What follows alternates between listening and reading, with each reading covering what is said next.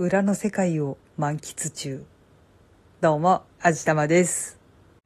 えー、今日から11月です。今年もあと2ヶ月なんですね。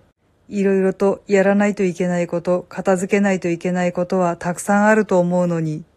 私は未だに魔法世界に入り浸っています。とは言っても、メインストーリーが全然進まなくなってしまいました。それというのも裏技バグ技で、本来行けるはずのない裏の世界に行けてしまったり、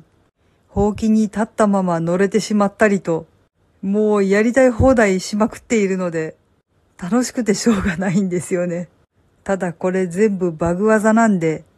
意図的にプログラムの誤動作を誘発しているということなんで、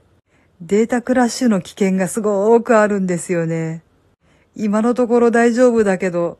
もうそろそろ控えないといけないなぁとは思ってるんですけど、いやでも楽しすぎてやばいなぁ。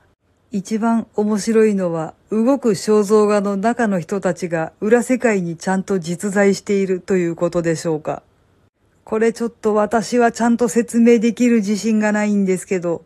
ハリーポッターの世界には動く肖像画というのがあるんですよ。ちょっと私も不勉強で仕組みがわかってないんですけど、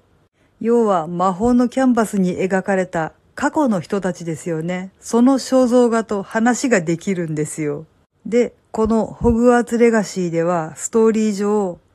古代魔術の守護者という人たちが、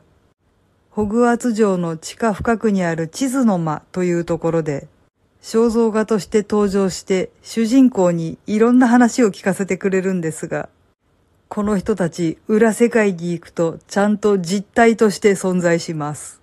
まあ、この人たち過去の回想的なシーンで、かつて生きていた頃の時代、生きていた頃の姿で登場してくれるので、そういう時のためにこの裏世界にこっそり置かれているんだろうなーって思うんですけど、これを紹介してくれてた YouTube の動画のコメントには、この人たちこんなところに幽閉されてるのかかわいそうにっていう意見がたくさんありましたね。私もちょっとだけそう思います。あと私は自分の目では確認してないんですけど、クエストクリアのために必要なダンジョンが入っているとおぼしきブラックボックスがあちこちに点在しているようです。そういえばドラゴンクエストビルダーズ2でもとある場所でちょっと頑張ればラストダンジョンにたどり着けるとかっていう話があったな。その時点ではまだ作れない建材とか家具とかがたくさん手に入るので、ひたすら漁って帰ってくるとかっていう話があったようななかったような。だから割と不可視の領域にそういったものいろいろ隠されてるんだなーってかなり面白かったです。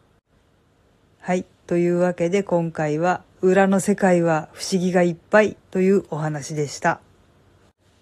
この番組は卵と人生の味付けに日々奮闘中の味玉のひねも姿りでお送りいたしました。それではまた次回お会いいたしましょう。バイバーイ。